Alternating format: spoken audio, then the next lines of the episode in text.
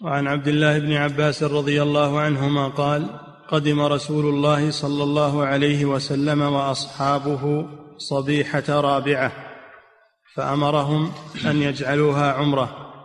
فقالوا يا رسول الله أي قدم النبي صلى الله عليه وسلم صبيحة رابعة من ذي الحجة لأنهم مشوا من من المدينة من ذي الحليفة في يوم خام في يوم 25 من ذي القعدة. فوصلوا إلى مكة في يوم أربعة من ذي الحجة يعني تسعة أيام يمشون. تسعة أيام. نعم. فقدم صلى الله عليه وسلم صبيحة رابعة من ذي الحجة. نعم. صبيحة رابعة فأمرهم أن يجعلوها عمرة. فقال كما سبق أمر الذين لم يسوقوا الهدي أن يجعلوها عمرة أن يحولوا تم... أن يحولوا قرانهم وإفرادهم إلى عمرة. نعم. فقالوا يا رسول الله أي الحل؟ قال الحل كله.